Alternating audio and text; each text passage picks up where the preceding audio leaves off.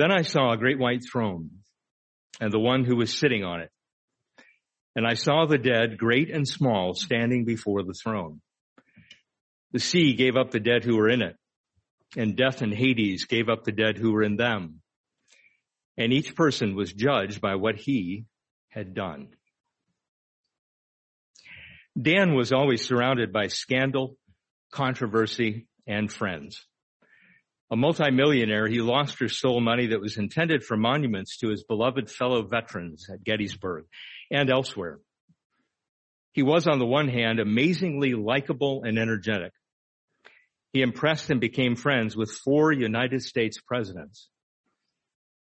On the other hand, there would have been no shortage of contemporaries to agree with George Templeton Strong when he wrote, one might as well try to spoil a rotten egg as to damage Dan's character, end quote. He had a gift for deceiving others. And his greatest notoriety came well, while a second term congressman. He shot and killed a man having an affair with his very young wife. His successful defense, managed by many, several, or several high profile attorneys, was the first temporary insanity defense in American history. But the next day he commented to friends, of course I intended to kill him. He deserved it. John was only 19, just shy of 20.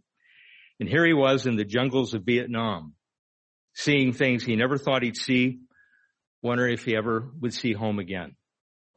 Then there was gunfire, men running, men falling. In front of him, a soldier lay wounded, and he had to get him. The last thing he remembered was trying to move his fallen comrade. Phil had worked all his life at this time. Now he had the boat that he always wanted and waterfront property in North Carolina. It was the time to retire and enjoy what he had prepared so many years for and invested so much time in. But the pain was unbearable. The cancer treatments made him so sick. He lost 70 pounds in just five months, nearly half his weight. And he wondered if he was going to make it. Did he work all of his life just for this? John 5 verse 28. John 5 verse 28.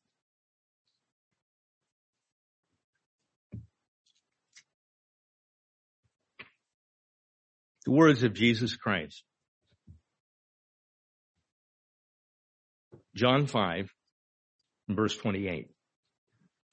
Do not marvel at this, for the hour is coming in which all who are in the graves will hear his voice and come forth.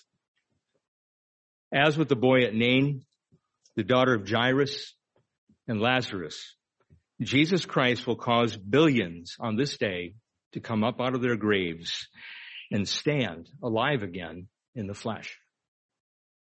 These few life stories will be only a handful of billions.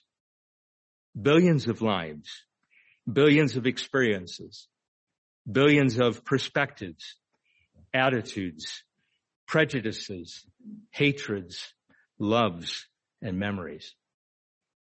All these billions will stand face to face with God, with each other, with us, and ultimately with themselves. Imagine the scene it will be.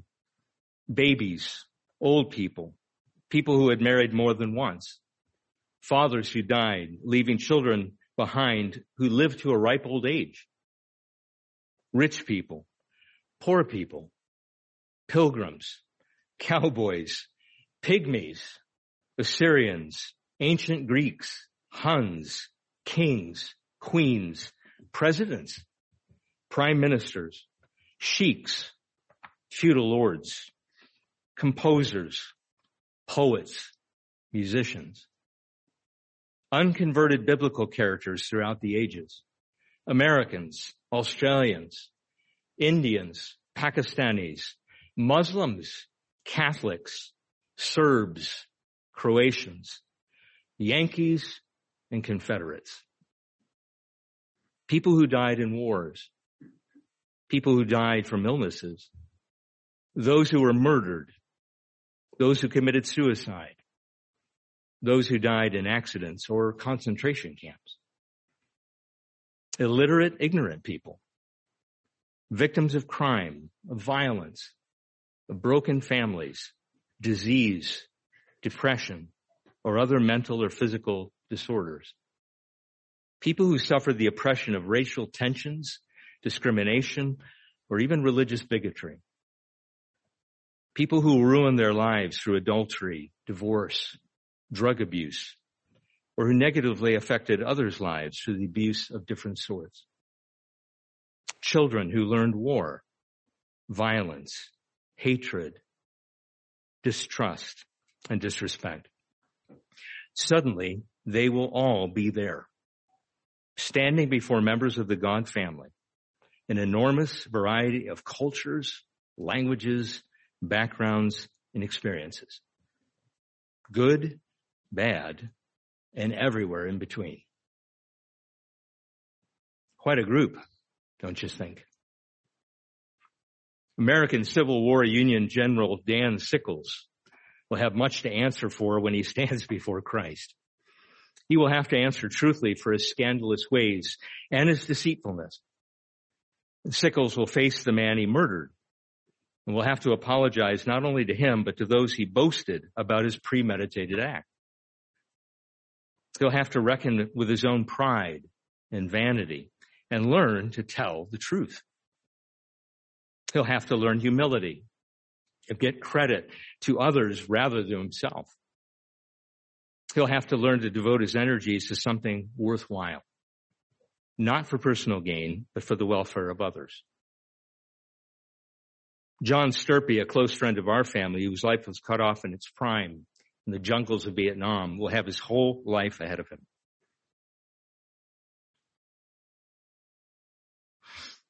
Yeah, sorry. He'll be reunited with his parents who grieved for him till the day they died.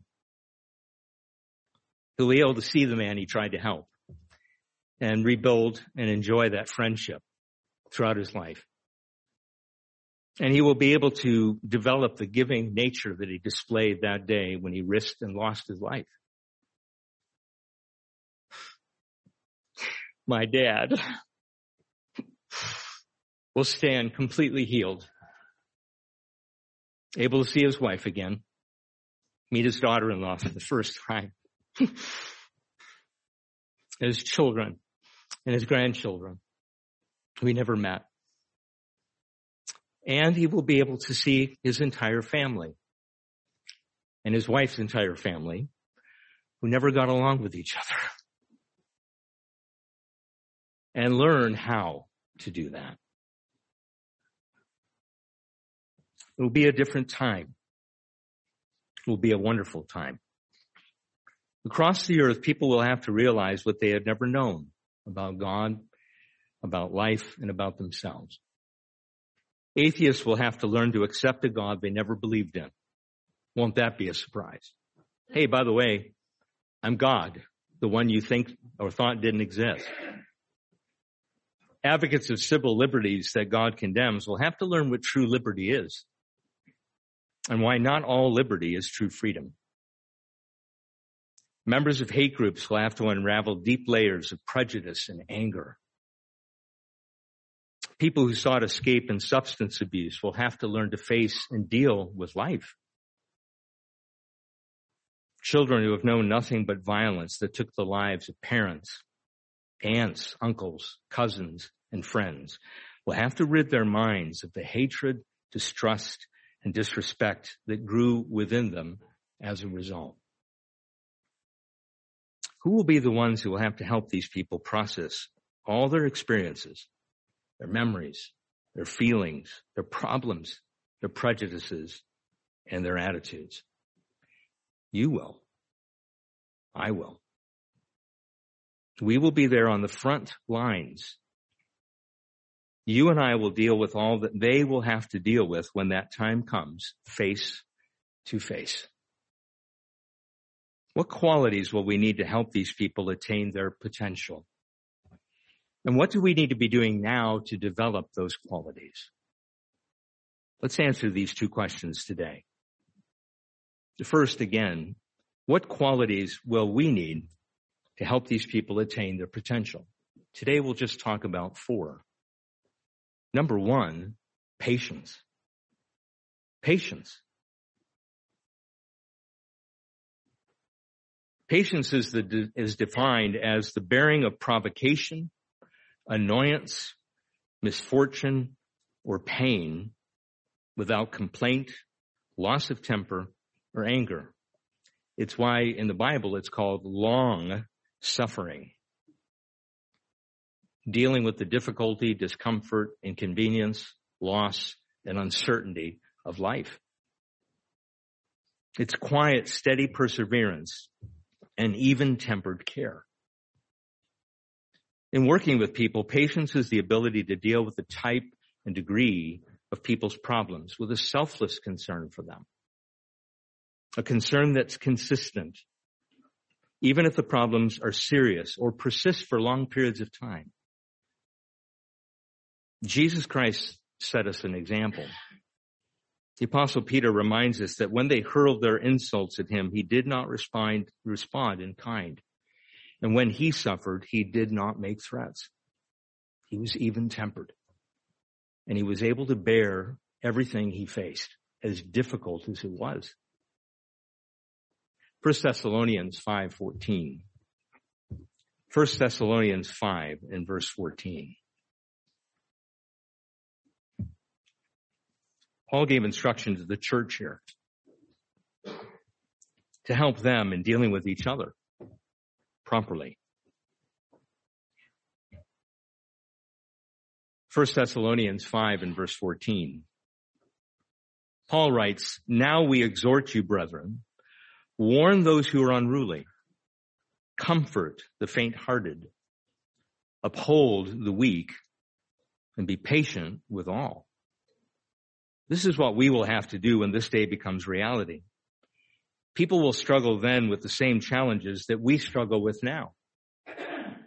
And they will be struggling, some of them for a long time. And we will have to be patient with them. Colossians 3 and verse 12. Colossians 3 and in verse 12.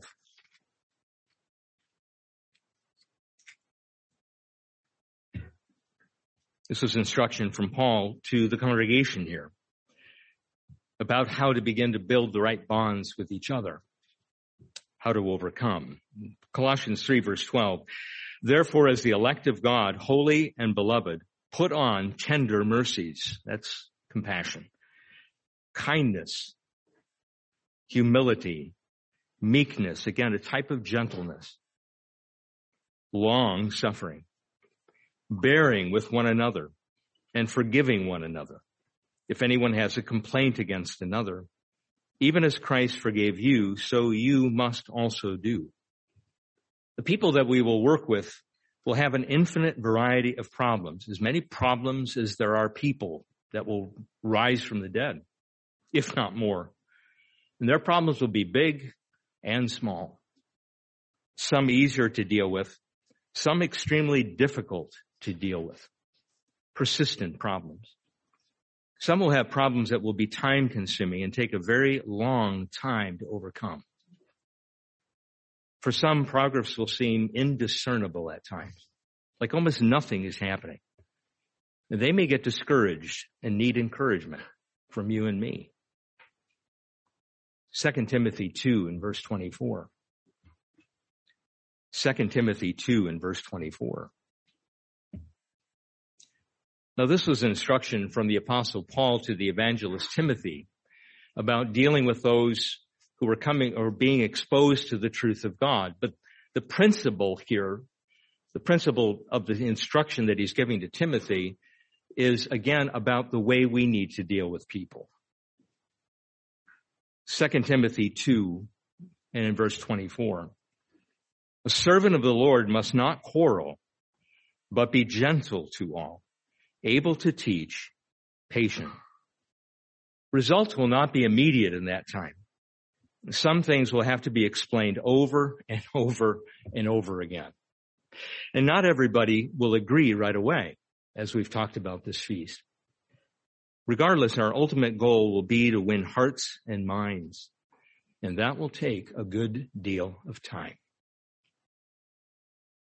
The second quality that we will need is wisdom. Wisdom.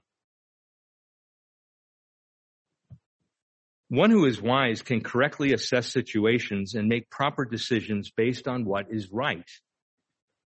Simply put, wisdom means knowing the right thing to do at the right time in the right way.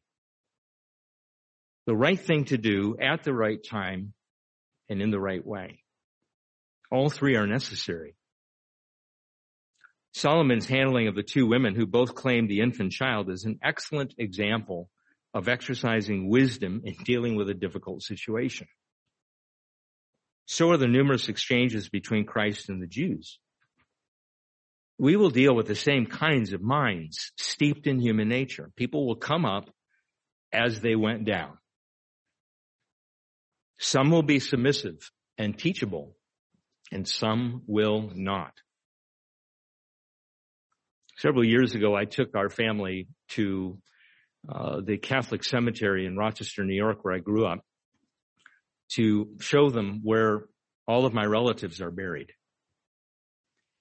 What's humorous about it is if you knew my family, my father's over here, his parents are over here, and my mother's side of the family's over here, and literally they're spitting distance away from each other. And boy, there was, there was not, there were naughty problems. You know, my mother didn't like my dad's mother at all. My dad's mother was a rough character. She literally would push my grandfather down the porch steps several times. Little lady, smaller than me. And of course, my grandfather, my Italian grandfather, lived with us from the time I was five until the time I left for college at 18. And I woke up, I didn't need an alarm clock. I woke up to arguing every single day. That was my alarm clock. My mother arguing with my grandfather all the time. It'll be an interesting time when they all stand up and they're all with each other right? Somebody said to me, I said the other day, I said, I'm going to ask for an assignment in Australia or something. And somebody said, but, but you'd be the most qualified to deal with them. I said, I know that. That's why I'm going to ask for Australia. it's going to be tough because they'll come up, they'll look at each other and they may just start arguing right from there. You know, that's the reality of what it'll be like. When this day becomes reality, godly wisdom will be needed to walk people through their problems, to deal with difficult situations, to transform hostile minds into yielded, spirit-led minds. Even, even with a keen ability to discern thoughts or attitudes, we will still have to decide how to best respond to people's thoughts and attitudes. We'll have to decide when to do something and when not to do something. Both are important. We will have to decide when to address a problem or need or when to give a person space. Because there are times when that is necessary. we'll have to decide what to deal with immediately, what needs to be handled right away, and what we will deal with later. It's what every pastor has to do in order to do things God's way. Isaiah 11 verse 1. Isaiah 11 and verse 1. This describes how Jesus Christ will deal with people. The way he will do it. And the wisdom that he will display. Isaiah 11 and verse 1. There shall come forth a rod from the stem of Jesse and a branch will grow out of his roots. The Spirit of the Lord shall rest upon him, the Spirit of wisdom and understanding. Now, understanding is not just about understanding truth. It, it's included in that. But understanding includes understanding people, understanding human nature, understanding what people are all about. the spirit of counsel and might, the spirit of knowledge and the fear of the Lord. His delight is in the fear of the Lord. And he shall not judge by the sight of his eyes. In other words, how things appear. How often do things appear one way but are really another? Nor decide by the hearing of his ears. You know, people will run up saying, well, blah, blah, blah, blah, blah. How many times have you had somebody say something about you that wasn't true? Somebody else who just took it as fact, but it wasn't right. See, he won't, he won't allow that. But with righteousness, he shall judge the poor. This is discernment of the heart and decide with equity, with fairness for the meek of the earth. Christ will not judge by mere external appearances alone. He will consider the heart. And he will not be swayed by persuasive arguments. He will judge by the true merits of each case with all the facts, every single fact. In wisdom, he will decide what to do, when to do it, and how to do it to achieve the primary goal. And that will be to build godly character in each individual he deals with. And as his assistants, you and I will need to do the same. That is why we will need wisdom. The third quality we will need is compassion. Compassion. By definition, compassion is a feeling of deep, deep sympathy and sorrow for someone struck by misfortune, accompanied by a desire to alleviate the suffering. So it's about deep sympathy. It's about sorrow, sorrow for those who need that, along with a desire to alleviate that suffering. There's something Mr. Weston wrote uh, a few issues ago, I believe. It was the Living Church News, if I remember correctly. He talked about, you know, we have all these people around us today who are so utterly confused transgenders, all the rest. And he made an interesting statement that I've really tried to apply in my prayer because he said, if you could look at those people as if they had cancer and not so, so much focus on the exact problem, because obviously something's wrong here. But if you could, you could think of them as if they have cancer and, you know, assess that, their situation from that angle can help you to do so without, you know, getting angry and just wanting to smudge them out or thinking you're nuts. And I don't want to deal with you. So again, we have to have that kind of compassion as well. It's easy to show sympathy and sorrow for someone who's been hurt by somebody else, but not by somebody it seems who is quite confused and is strange. several years ago when we were in Albuquerque, we, for a while, had to meet at this one hotel that we thought was going to be a good idea, but it was not. We met, met in meeting rooms with no windows and you just had one set of doors that went out to this sort of atrium. And after services one day, I went out those double doors to be confronted by a drag queen, a young man with um, uh, uh, contacts that were silver, dressed strangely and half clothed. And he gives me this big smile. Well, hi. okay. And the rest of his friends were all meeting in a big giant room adjacent to our meeting room, drinking and everything else. And they all looked similar to him. So you see, the first reaction you have is like, get away from me I want nothing to do here. You're messed up. But yet we are, we will need to have compassion for these people. We will need to recognize there was something there that caused them to become this way. A type of misfortune, really. We need to see them correctly and be able to have a genuine desire to alleviate their problems and to help them through it, which will be very difficult, won't it? You see, those who rise in that day will be products or victims of the age in which we live, including these kinds of people. Some people's problems will easily inspire compassion while others will not. Regardless, both will require compassion. What will it be like to deal with victims of abuse? Those whose innocent lives were shattered, some at a very young age. What will it take to help them unravel complex attitudes, thoughts, hatreds, resentments, and fears? Things that were foisted off of them or done to them before they could even recognize what was happening. And not really realizing the imprint on their minds and on their hearts and in their attitudes. What will it take to unravel that? Because again, these are problems of the mind. And like we talked about earlier in the feast, that you cannot snap your fingers as a God being and just fix all of that. It's one thing to heal, right? It's another thing to deal with a mind that has become so twisted and, and corrupted that it has to be unraveled over time.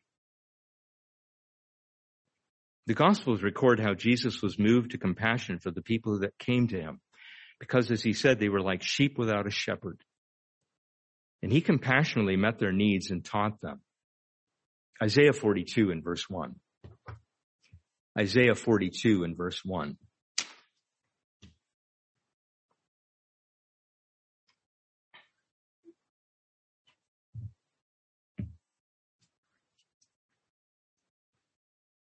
There's a lot about this that he did when he came the first time, but he will do this again when he returns. Notice how it's phrased here in the beautiful poetry of Isaiah, the descriptive poetry. Isaiah 42 verse 1, Behold, my servant whom I uphold, my elect one in whom my soul delights. I have put my spirit upon him, and he will bring forth justice to the Gentiles. Verse 3, notice this, beautifully put, beautifully expressed. A bruised reed he will not break. You ever see a reed if it's bruised, it's kind of bent a little bit. But he won't go and go snap with it. And smoking flax he will not quench. There's some essence of light and fire in that thing. He won't snuff it out. Now think about somebody who might begin to get past their problems and they will be like smoking flax. And you're going to have to keep fanning that flame to help them grow, help them develop, help them keep on going. He will bring forth justice for truth. Like Christ did in the first century, he will deal tenderly and sensitively with the weak and disadvantaged to encourage them, to strengthen them. The fourth quality that we will need, no surprise, is love. Love. If you're taking notes, you might want to add four words.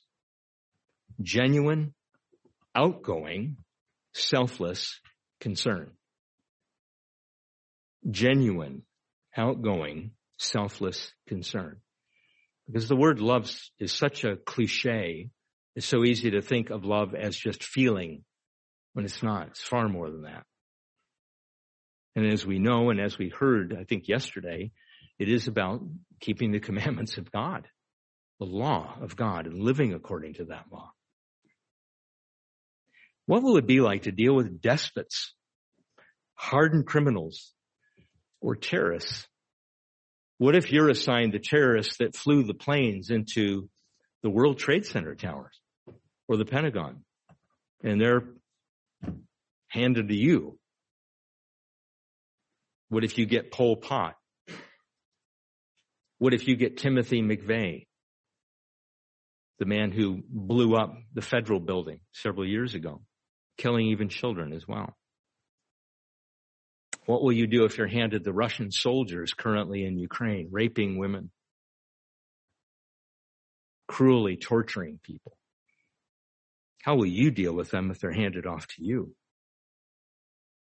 How will we appropriately handle those who may be extremely difficult to handle or those who may not want to be handled. Because we'll probably have those too for a time. We'll need the enduring, consistent quality of our Father in heaven. Matthew 5 verse 43. Matthew 5 and verse 43.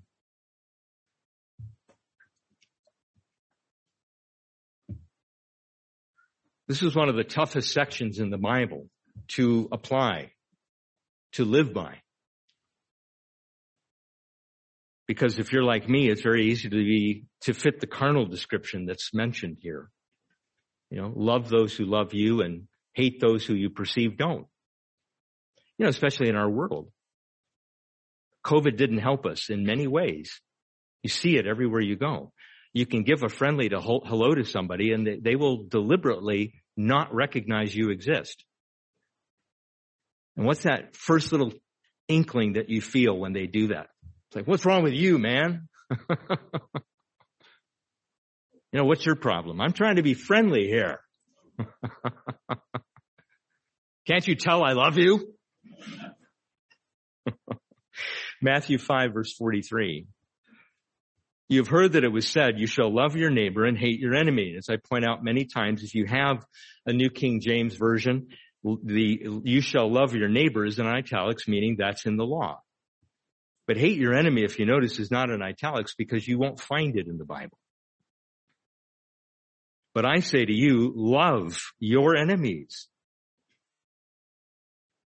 And what is love as defined in Romans 13? Do no harm. That's the very thing you'd want to do to your enemy. Bless those who curse you. So when they spit out stuff that's bad about you, actually say something good about them. Whatever you can find or think of. Do good to those who hate you because usually people who hate you don't do good to you. But do good to them anyways. Pray for those who spitefully use you and persecute you. Just the opposite of our natural tendencies. Why? That you may be sons of your Father in heaven. In other words, that you may be like He is. Because this is what Christ did. He loved His enemies, you and me. As Paul says in Romans, we're His enemies. And He gave His life for us despite ourselves. He blessed those who cursed him. He did good to those who hated him. And he prayed for those that spitefully used him and persecuted him, including the ones that crucified him. You need the Spirit of God to do that. Do this that you may be the sons of your Father in heaven, for he makes his sun rise on the evil and on the good, and sends rain on the just and on the unjust. You see, because all he knows to do is love. All he knows to do is do no harm. That's ultimately his intention. When he punishes, he punishes. But I think like Mr. Grovak said the other day, or no, it was Mr. Frank, I think, as a responsible parent. Verse 46, for if you love those who love you, what reward do you have? Do not even the tax collectors do the same? It's easy to love people that love you, that treat you right. And if you greet your brethren only, what more do you do than others? Do not even the tax collectors do so? So unless we do these things, we're no different than anybody else. Therefore you shall be perfect. And that word perfect means not lacking in any moral quality. You shall be perfect just as your Father in heaven is perfect. It's his nature. Learning to deal with difficult people in this age is preparing us to successfully deal with difficult people we will encounter in the next. We're in training.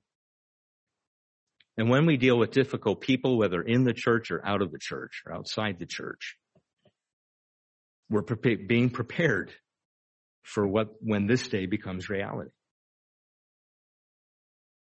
Those of us who have struggled with depression say and overcome it will help the depressed.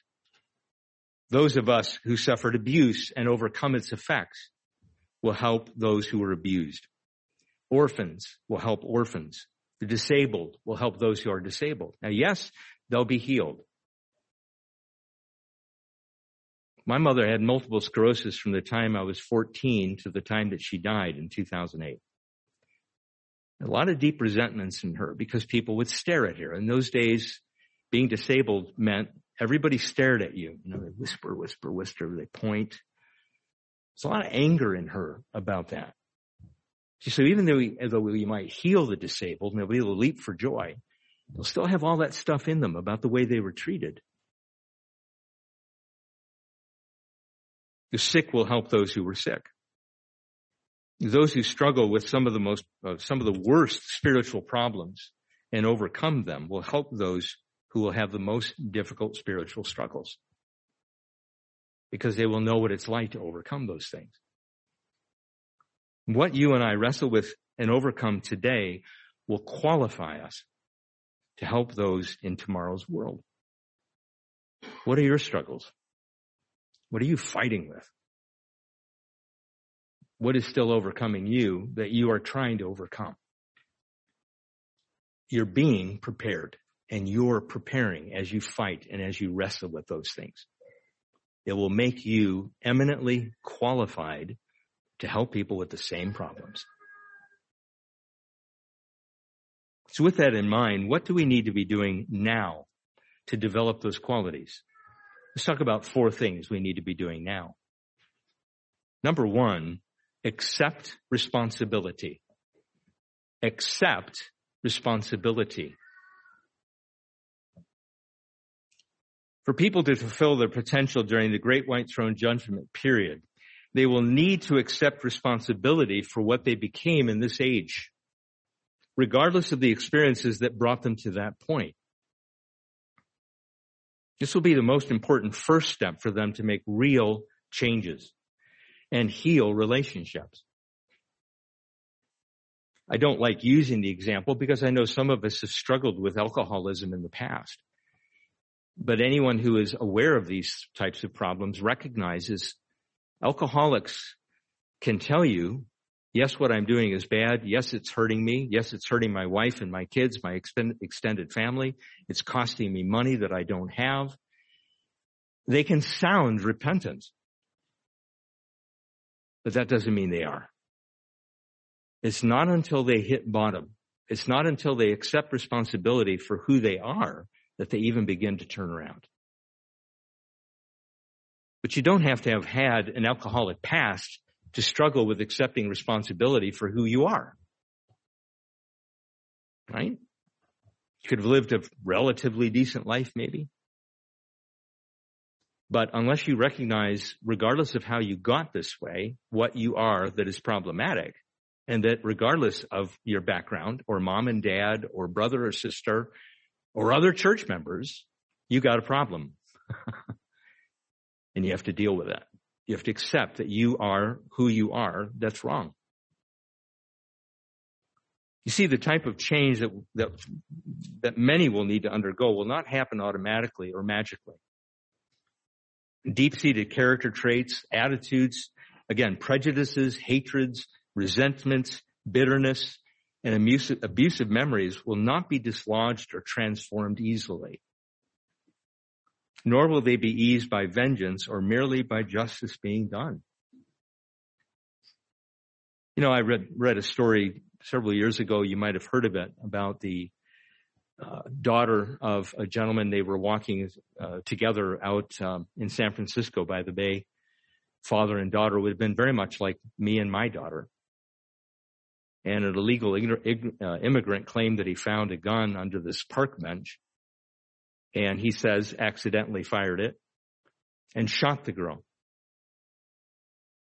She lay, you know, in her father's arms saying, Daddy, please help me.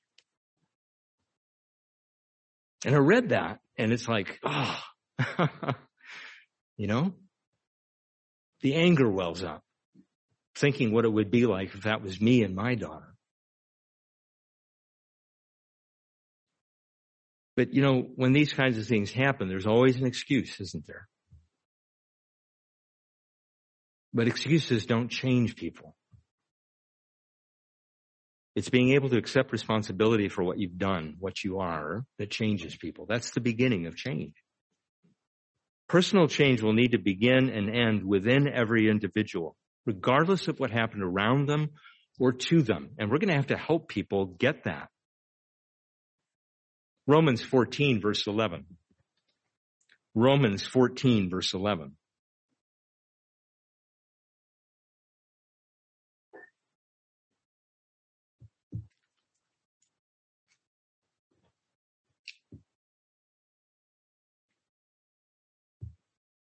Paul was dealing with, you know, personal preferences, uh, personal opinions, personal practices here in this section of Romans 14 into Romans 15. You had those uh, we can only suspect uh, because there were some Jews in the congregation at Rome.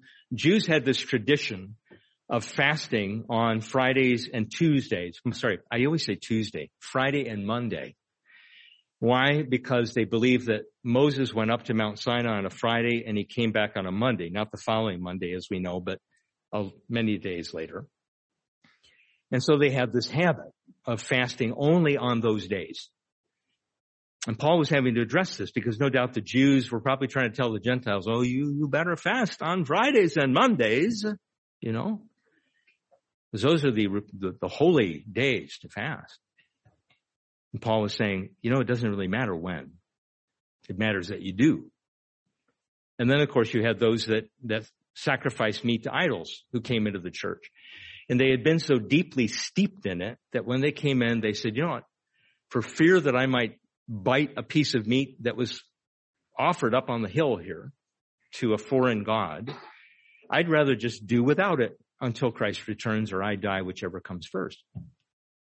But no doubt there are people probably like we can do today. You've got the Holy Spirit. Come on, man. Drink or eat, whatever. And Paul was saying, watch out here because you're not that person's judge. It's not for you to dictate what they do or don't do.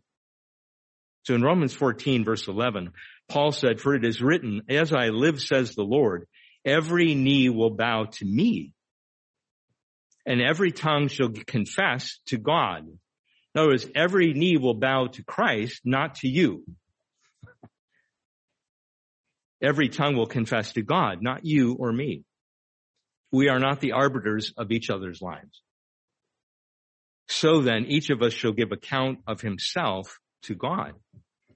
And so every individual will have to give account for his or her own thoughts, words, and actions to God directly.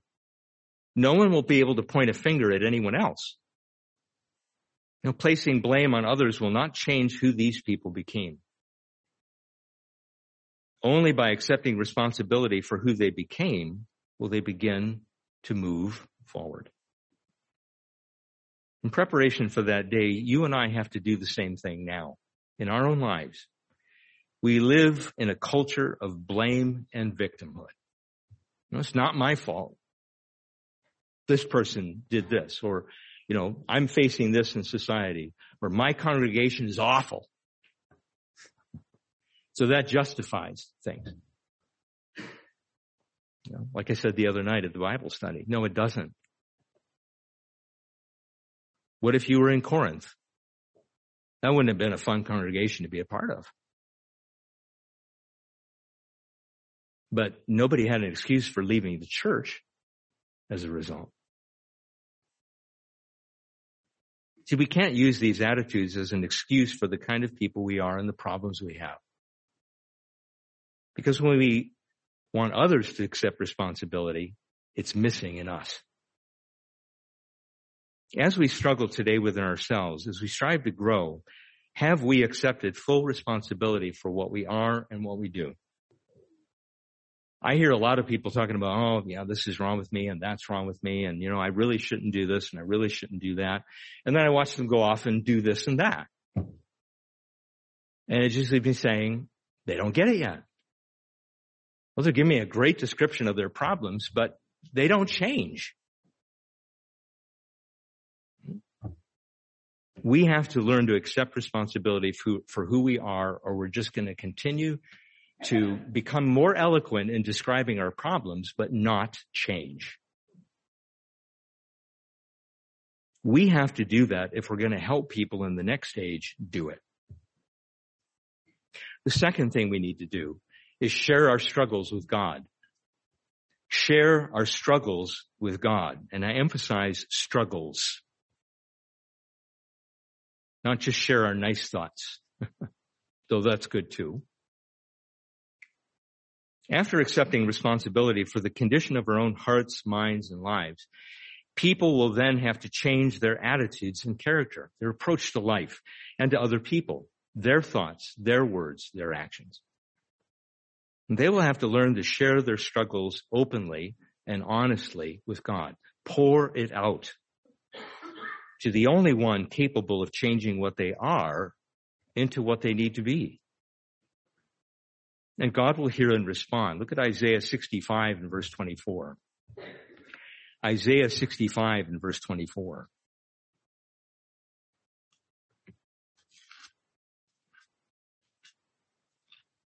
a beautiful verse. It's going to be wonderful when this is, this happens. The words of God about his people and the people in that day. Isaiah 65 and verse 24. And it shall come to pass that before they call, I will answer. And while they are still speaking, I will hear. God will respond to those who pour out their hearts openly and honestly to Him and ask for His help. Do you do that with the problems that you struggle with? I've mentioned before in sermons that I remember times where all I could do was get on my knees and with tears in my eyes just say, help. I didn't know what else to say at those times. You know, I trusted in the scripture in Romans where it says Christ is able to read the heart and utter what needs to be uttered to God the Father so that we can receive the help we need. You know, some of our problems are so knotty and so deep and so twisted, only God can sort them out. And sometimes we don't understand ourselves. I should say, actually, often we don't understand ourselves. We might have an inkling, but being able to sort of psychoanalyze ourselves is impossible for us. Only God reads right through us. Only God can eloquently describe exactly what's wrong with us. We can't, as I remember someone saying years ago and haven't forgotten, we can't find our way out of a wet paper bag spiritually with the most knotty problems we have. We don't know where to go. We don't know where to turn. We don't know what direction to turn. We need to share our struggles with God and ask for his help. You know, the book of Hebrews reminds us the example of Christ where it says there, he offered up prayers and petitions, crying aloud and shedding tears to the one who had the power to deliver him from death. And he was heard because of his godliness. Jesus set us the example of openly and honestly sharing his struggles with God who heard him and responded to his needs. In preparation to help those people, we need to develop the kind of relationship with God where we can share all of our struggles honestly and openly with him, bringing our weak and troubled hearts and minds to him to unravel and straighten out. If we do, we'll be able to help others to share their struggles with God so that he will be able to straighten out their lives we will be able to say, look, if you don't know what to say, say whatever you can. God knows. Trust me, God knows. Because I did the same thing. And with things I didn't even understand about myself, he revealed it. And he changed me, changed who I was, and I became a different person. See, we're facing a time, perhaps in the next several weeks, to months, maybe a couple of years, where things are going to get worse. And we will need to be able to stand like our feet are, are embedded in concrete spiritually. And if there are things that we're struggling with that we're not getting on top of, they could be our undoing. We can't be casual about where we stand in human history right now. We can't be casual. And so we've got to recognize that anything that's wrong with us is, is a danger zone. And so we have to identify those things and we have to take them to God and, and beg him to change these things and to rid us of those weak spots because Satan, the devil, and his demons know exactly what they are. And they will attempt to penetrate right there where the weak spot is. We can't be casual about them. And so we've got to go to God and get past these things. If we're going to be prepared to help people in the next stage get past their worst spiritual struggles. The third thing we need to do is accept the trials that refine us. Accept the trials that refine us.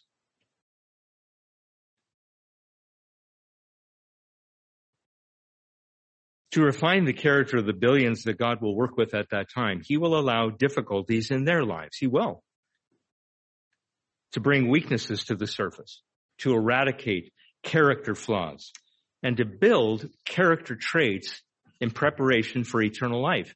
Like was said today by Mr. Medja, like's been said all this feast. People then will have to go through what you and I go through today.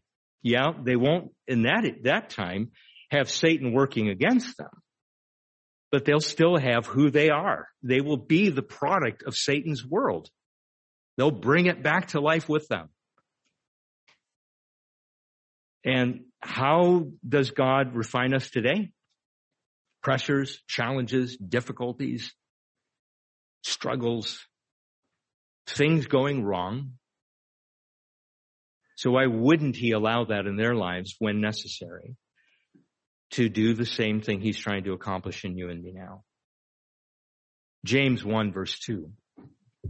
James 1 verse 2.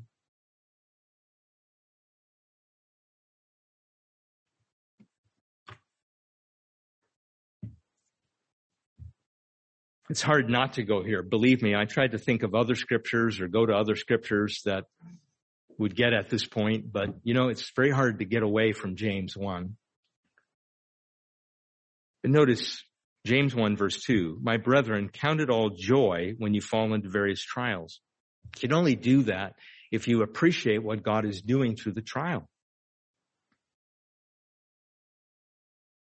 I've used the analogy before because I've lifted weights now for 50 years. It's harder than it used to be. But you know, if you've had a personal trainer at sorts, I did, I did compete and had, you know, was trained at that time to lift, uh, competitively. You know, I remember the time when I was trying to break the barrier of 200 pounds in the, in the squat, back squat. And you know, I'm telling the guys, get put 195 on the bar. So I do 200, I'm gonna, I'm gonna collapse.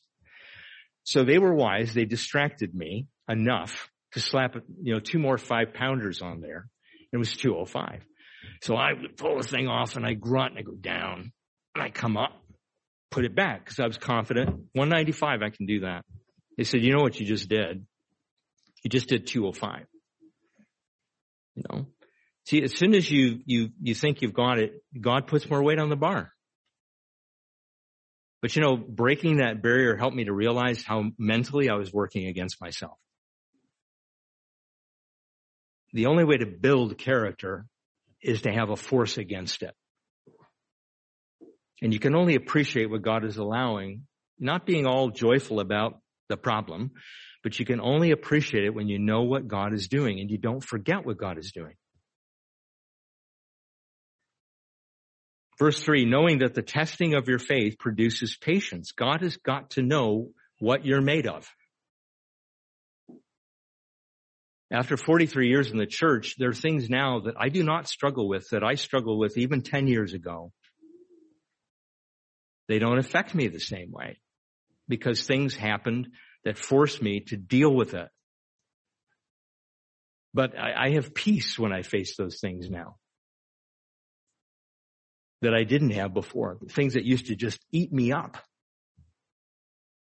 That's where the joy comes from. You've got to remember the things that God has helped you overcome already and realize what it'll be like when this trial passes and you've grown in that character to deal with it. Next time eh, you won't, you won't struggle with it. Verse four, but let patience have its perfect work. Oh boy, time. time that you may be perfect and complete, lacking nothing. That's the goal. That whatever that pressure, that trial, that difficulty, the discomfort it creates, the inconvenience it creates, the loss you suffer, the uncertainty that it created. The product is meant to be that you and I are more like God. Isn't that what we want here? Isn't that what we're striving for? God knows there's only one way to make it happen. And we have to accept that. That's why in verse 19, verse 19 of James 1, he says, So then, my beloved brethren, let every man be swift to hear, slow to speak, slow to wrath. When you face difficulty, discomfort, inconvenience, loss, and uncertainty, be ready to go, God, what's going on? What do I need to focus on? Be ready to be very careful not to start complaining. And don't get angry about it. Because in verse 20, the wrath or the anger of man does not produce the righteousness of God. That's what we talked about the other night. You have to accept the trial. Accept the difficulty if you're going to grow. God is doing this though, not only for our benefit, but for the benefit of others who will follow our footsteps in the age to come. We mustn't lose sight of the overall goal. God is maturing us spiritually so we become better people. He's forging holy, righteous character in us, not just for our sake, but to fulfill his purpose in the next age, using us to help others do the same. The fourth thing, final thing that we need to do is trust God implicitly to finish his work. Trust God implicitly to finish his work.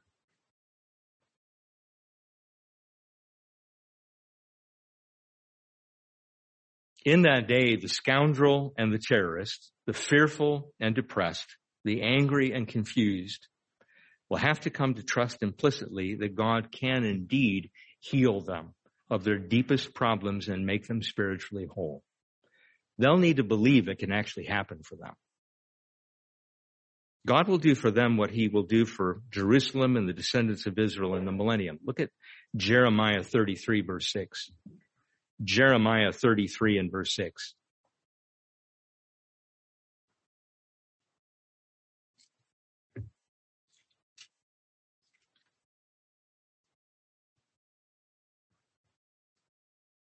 Notice what God says here.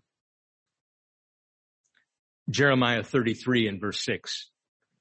Behold, I will bring it health and healing. I will heal them and reveal to them the abundance of peace and truth.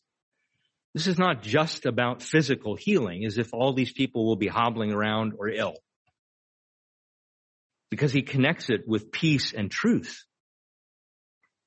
Be healing of minds, healing of attitudes. And I will cause the captives of Judah and the captives of Israel to return and will rebuild those places as at the first. And I will cleanse them from all their iniquity by which they have sinned against me. And I will pardon all their iniquities by which they have sinned and by which they have transgressed against me. The word health in verse six means restoring to soundness or wholeness.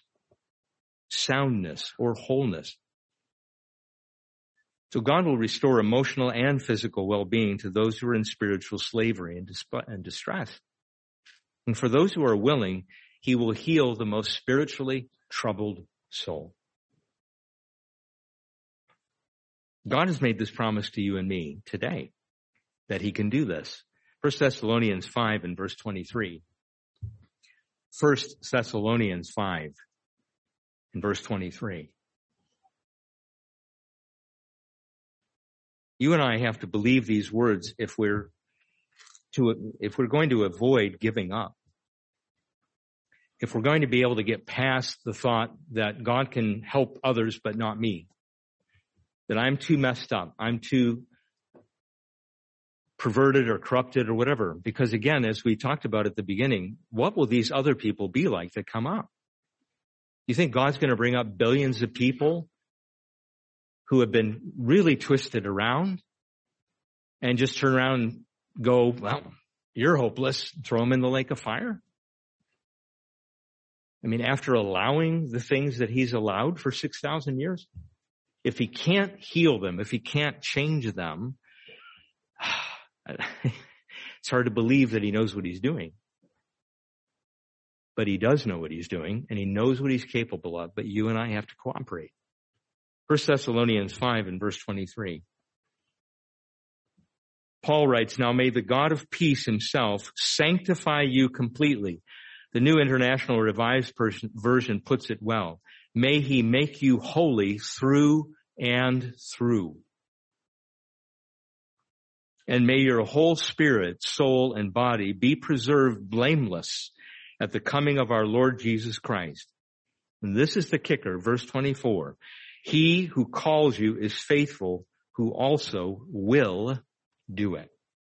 You think you're too messed up to be fixed? Let me ask you this. If you were too messed up to be fixed, why did God call you in the first place?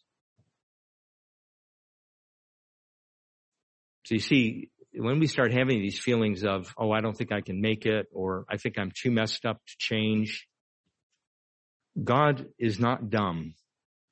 He called you because he believed he can change you. And we got to be able to wrap our minds around that and ask God to help us to wrap our minds around that. Because we will have to tell people in that day who have been even far more messed up than you and I have been that God can change them. And you'll be able to tell them your life story and how difficult it was, how challenging it was, and yet how you stand before them a member of the divine family of God. So as we look to that time, we have to allow God to heal our deepest spiritual illnesses and make us spiritually whole. Understanding what will happen when this day is fulfilled over a thousand years from now, and the part we will play in its fulfillment, it puts our experiences, our trials, and the need to grow and change in their proper context. Why we're here, why we're doing what we're doing, why we're going to go back home and have to keep on doing it for another year. Let's accept responsibility. Let's share our struggles with God. Let's accept our trials. And let's trust God implicitly to finish his work in our lives. If we do these things, God will develop within us the patience, wisdom, compassion, and love that it will take to help billions find their way into the family of God. So let's put ourselves in the hands of God to prepare us for what will become the greatest hello and the greatest spiritual harvest of all time.